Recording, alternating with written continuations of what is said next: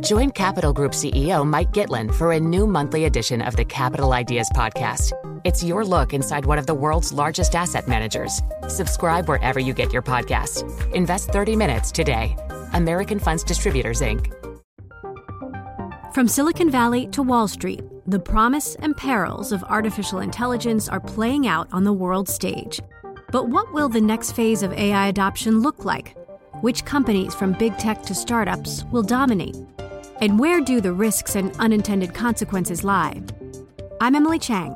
Join me at Bloomberg Tech in San Francisco, May 9th, to answer many of the industry's burning questions, alongside Snap's Evan Spiegel, Xbox President Sarah Bond, OpenAI's Brad Lightcap, top researcher Dr. Fei Fei Li of Stanford, and many more.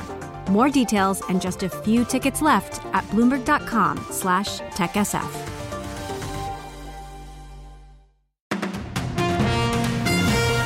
Good morning. It's Friday, the 11th of August. This is the Bloomberg Daybreak Europe podcast. I'm Caroline Hepker. And I'm Stephen Carroll. Coming up today, China's once top property developer turns into a penny stock as Biden calls the Chinese economy a ticking time bomb.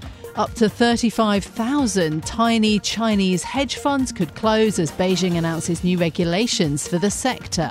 And US inflation data leads the Fed's rate setters to favour another hold in rates. Let's start with a roundup of our top stories.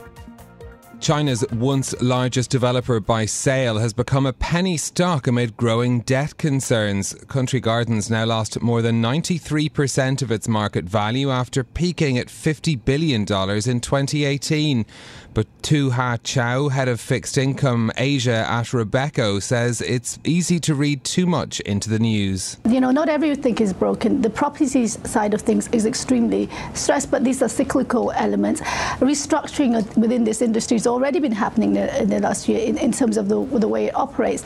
Uh, it's a bit unfortunate for a company that has tr- survived, you know, near two years of very difficult, I would say, very difficult circumstances to kind of get to this state. Despite Tu Ha Chao's view, debt continues to be a problem in other parts of the economy. Beijing says it will now allow provincial level governments to raise about 1 trillion yuan or almost $140 billion via bond sales. The programme will, in effect, bail out weaker issuers, including local government financing vehicles, shifting the debt burden to the state. Now, China's economic problems are, quote, a ticking time bomb, according to Joe Biden. Speaking at a political fundraiser, the US president said that slowing Chinese growth means the country is in trouble with the highest unemployment rate going. Bloomberg's Stephen Engle says that Biden's comments will have an impact. This is a comment to donors in a politically charged environment, but the world is small now. Comments like this go far. China will latch onto this and use it to their advantage. Stephen Engle also pointed out that it's not the first time that Biden's off the cuff remarks have undercut efforts to stabilise ties between the two nations. In June, he likened Xi to a dictator just a day after the US Secretary of State had visit visited Beijing. China's army of hedge funds is bracing for a shake-up that will likely drive thousands of them out of business. Bloomberg's Brian Curtis has more from Hong Kong. New rules are coming as soon as next month. They're expected to force the liquidation of about 37% of all existing hedge funds. That's about 35,000 products. The rules would impose a 10 million yuan asset minimum, or about 1.4 million US dollars. The rules would also cap leverage levels and the size of investments in single securities. China wants to professionalize the industry. It's grown sevenfold over the past decade and stands out globally for its large number of players. In Hong Kong, Brian Curtis, Bloomberg Daybreak Europe. Now, when it comes to UBS, it says that it no longer needs the Swiss government's protection for any losses or liquidity strains due to acquiring Credit Suisse and has repaid the government in full for its $57 billion liquidity backstop. The Swiss lender voluntarily waived its multi billion dollar agreement with the Swiss government. The deal had been in place to protect the bank after it acquired Credit Suisse over a weekend to protect it from collapse. The Federal Reserve is now increasingly likely to leave interest rates unchanged at their next meeting after underlying US inflation rose only modestly. Core consumer prices, excluding food and energy costs, increased by 0.2% in July, the same as June's print. Despite that being the smallest back to back rise in more than two years, San Francisco Fed President Mary Daly says the fight is not over. It is not a, a, data point that says victory is ours. There's still more work to do, and the Fed is fully committed to resolutely bringing inflation back down to its 2% target. Mary Daly was speaking to Yahoo Finance, adding that she remains data dependent and won't prejudge future hikes. Here in the UK, most companies are not meeting emissions targets as new rules loom. Bloomberg's Yuan Potts has more. UK businesses are set to be hit by a fresh wave of climate regulations. But according to a study, most UK companies aren't setting targets to cut their emissions, putting them on a collision course with increasingly strict regulations. According to analysis by Bain & Company and non-profit CDP, around 64% of corporate emissions in Britain are still not covered by targets. As UK companies fall short on reporting their emissions, there are also signs that money managers are lagging behind. According to a separate report led by the University of Exeter, Britain's pension funds are, quote, dramatically underestimating climate risk. Corporate dithering could be another risk to the UK failing to meet its carbon net zero targets. In London, I'm Yuan Potts, Bloomberg Daybreak Europe. KKR has signed a preliminary agreement with the Italian government over its 23 billion euro bid for the nation's phone network. The US private equity firm signed a memorandum of understanding that could give Italy's treasury as much as a 20% stake in Telecom Italia. The company needs to sell assets to slash its debt pile, but the deal is not yet certain, giving Vivendi, the French media conglomerate, and Telecom Italia's largest shareholder, has repeatedly said it values the grid at around 30 billion euros. Right, those are a few of our top stories and uh, today. It's Friday, so perhaps this is appropriate. Um, there is an amazing story out on the Bloomberg terminal um, for how it you know shows the difference in terms of generations.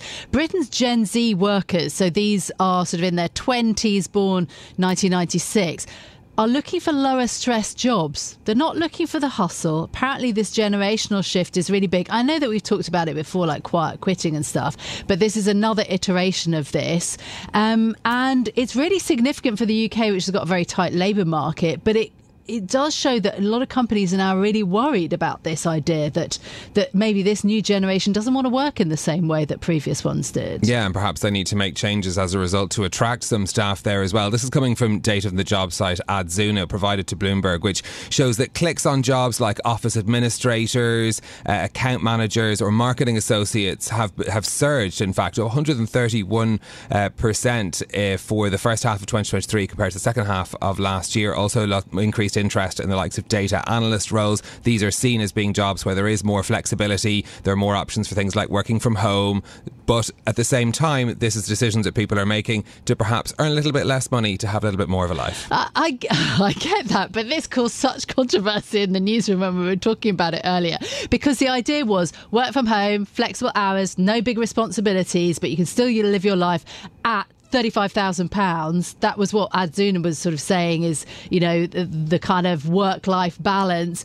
I sort of wondered whether that's sustainable over your, over your whole career or whether it's possible to have a kind of chill job and still earn a decent amount. I don't know. It, it caused lots of back and forth between uh, producers and me today. Oh, I think I think it's a very interesting idea, and I think it's you know perhaps a reflection of a lot of people who are in this age category are looking and saying, "Well, I'm never going to be able to buy a house." So yes. perhaps actually being that uh, ambitious about earning a higher salary isn't that important to me, and perhaps I'd rather be able to try and balance what I can afford to earn with what I can live with. Look, I'm going to underline the fact that I'm not part of Gen Z, and Neither just say, yeah, but. and just say that um, I remember remember the huge bomb that was the Sheryl Sandberg book, Lean In. Uh, so it's like the opposite of that. Now I've got quiet quitting, and apparently there is this new moniker. It's called Lazy Girl Jobs, but yeah, I don't know why girl, but anyway. That's, I mean, that's a whole other debate yeah. as well. Anyway, that's one story definitely got us talking this Friday morning. Let's uh, get back though to our top story this morning around the Chinese property developer Country Garden. Its shares plummeting even further in Hong Kong today, becoming a penny stock amid mounting liquidity concerns. Our China economy and government editor Jill Disis joins us for more on this story now. Jill, how big are the problems at Country Garden as we've seen this slide in shares over the past week? Hey, Stephen. Yes, uh, the uh, problems are quite bad, aren't they? Um, I mean, look, you alluded to this earlier, but uh, even though Country Garden used to be the, the, China's largest developer by sales, is no more. It's still the country's sixth largest. It's got many projects in development. It's employed somewhere around seventy thousand people at the end of last year, and you know we've heard from uh, a few analysts that have warned this could be a bigger problem than Evergrande was. Um, we got a sense of how bad the uh, the depth of the funding challenges are at this com- uh, at this company yesterday when they uh, said that they expected to post a net loss of as much as uh, 70 or uh, 55 billion yuan for the first half of the year. That's like 7.6 billion US dollars. Uh, this is a company that may need to restructure. So, yes, the problems here are quite sizable. Yeah. What are the next deadlines then that the company is facing? As you say, Jill, this is a this is a major issue.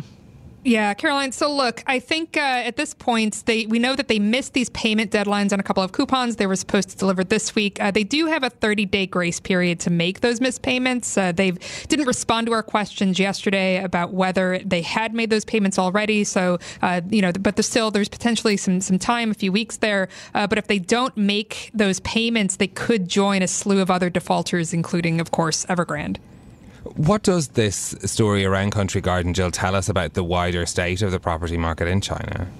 I think at this point, it just shows you that these ongoing problems within the property market that we've been talking about for years at this point really just haven't gone away. I mean, the property industry, including related industries, makes up about a fifth of China's GDP. It's pretty sizable. We've ta- we've heard so much uh, from the government about how much they want to help increase funding support uh, for uh, developers, make sure that they're meeting their reasonable financing needs. I mean, there's a reason why uh, it's really important. Um, all this attention has been focused on the property sector because of how uh, big these these problems are and how much that has these spillover effects on the rest of the economy. I mean, you know, a big story this week out of China was about uh, consumer deflation and how both of these measures, CPI and PPI, entered deflation together for the first time since 2020. A big part of the problem with the, the deflation threat has to do with um, you know confidence, depressed confidence, and homebuyers are just not very confident in the property market right now, and that is a big driver.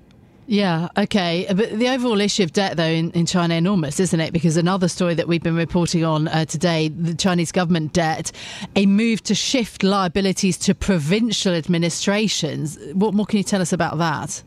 Yeah, so what we've heard from people familiar with this is that this program would um, it would in effect bail out weaker issuers, including what we call local government financing vehicles, and so that would shift the debt burden that they have to uh, uh, provincial governments instead. The idea being that China would allow these provincial level governments to raise about 100 trillion yuan, that's about you know 140 billion U.S. dollars via bond sales. So this is uh, what we describe as a as a debt swap program. Um, this is what I would call a, a, a small step toward addressing uh, these really big issues with local debt and financial stability within China. Um, you know, it's it's what they're trying to do is address this problem with hidden debt. Uh, that refers to funds raised by government-related entities such as those local government financing vehicles, which borrow from banks and bond markets to finance infrastructure spending and other public projects. So, you know, there's really big drivers of uh, growth and economic activity. Um, the one thing I'd warn though is that uh, the amount of money covered under this debt swap program is really a drop in the bucket compared to uh, what the IMF estimates, some 66 trillion yuan that these LGFVs will hold by the end of this year. So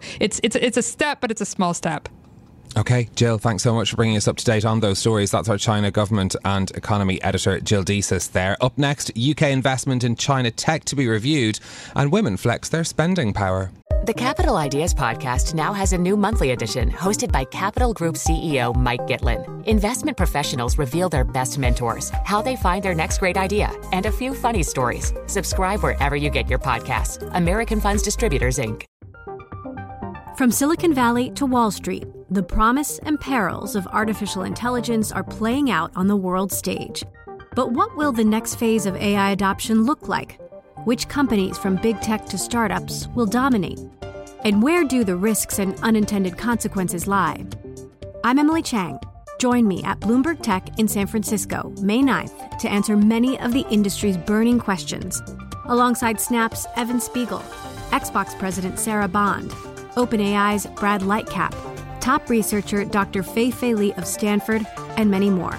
More details and just a few tickets left at bloomberg.com slash techsf. Now, the paper review on Bloomberg Daybreak Europe. The news you need to know from today's papers. Joining us this morning, Bloomberg's Leanne Gerrans for more details. Let's start with The Times, which has a headline Investment in China Tech to be reviewed. So another uh, China story, but from a different perspective, Leanne. Yes, indeed, Caroline, because you were obviously speaking earlier on the show about China's economic problems are a ticking time bomb, according to Joe Biden. Now this is all about tech. So the government, the UK government, could be planning to follow in the footsteps of the US when it comes to blocking UK companies from investing in Chinese tech businesses. We did discuss this earlier in the week. The Times newspaper says some senior ministers are warning Beijing is posing a significant threat to security here in the UK. And of course, earlier this week, Joe Biden says he wants to ban US investment in Chinese businesses developing technology in areas that could be critical for the military or for surveillance. So this ban includes things like quantum computing, semiconductors, and some other artificial intelligence systems. However, Rishi Sunak believes to be weighing similar restrictions on British firms, but insists such a decision to control outbound investment should be taken with caution. Mm. So Rishi Sunak's thinking this. Of course, Vince Cable, the former leader of the Lib Dems party and business minister, was on Bloomberg Radio. And I remember he was saying really something interesting in an interview with um, yourself. He was saying that, you know, we shouldn't always bow to the pressure of the US because in some ways, investment from China could help us rather than hinder us. Yeah, and that whole interview is available on the UK Politics podcast if you want to listen to it. Let's go to the Wall Street Journal next, Leanne. The summer women flexed their spending power. Yeah, this is pretty cool story, actually, and something I hadn't thought about before. But we are splashing big, apparently, this summer. And it's not just on like tickets to our favourite events. Basically, women are buying all these tickets to go and see Taylor Swift, Beyonce, and Barbie. But along with those tickets, we're going with groups of friends, mothers, and daughters. And when we go to things like the Barbie movie, apparently we're buying loads of pink outfits. We're painting our nails multicolours for Taylor Swift. And we're just doing all of these kind of things. And basically, the Wall Street Journal is calling this the woman's multiplier effect. So their spending power is growing, and this is helping the US economy. Local um, economies mm. are also massively benefiting from this. And we've heard this, haven't we? Every time Taylor Swift does a concert somewhere, it massively boosts the hotel industry and helps the economy locally. And I really like the story because it's saying, listen, this is not activism, but it's more entertainment. Us women are enjoying the summer's hottest events, and we are compa- um, compelled by a common theme art made by women that speaks to the experience of being a female. Yeah. So I quite like this idea, Caroline. And apparently, we're taking groups of friends all dressing up to go to these different yeah. concerts, but we love it so much, we're going back again. This is Bloomberg Daybreak Europe, your morning brief on the stories making news from London to Wall Street and beyond. Look for us on your podcast feed every morning on Apple, Spotify, and anywhere else you get your podcasts. You can also listen live each morning on London DAB Radio, the Bloomberg Business app, and Bloomberg.com. Our flagship New York station is also available on your Amazon Alexa devices. Just say, Alexa, play Bloomberg 1130. I'm Caroline Hepker. And I'm Stephen Carroll. Join us again tomorrow morning for all the news you need to start your day, right here on Bloomberg Daybreak Europe.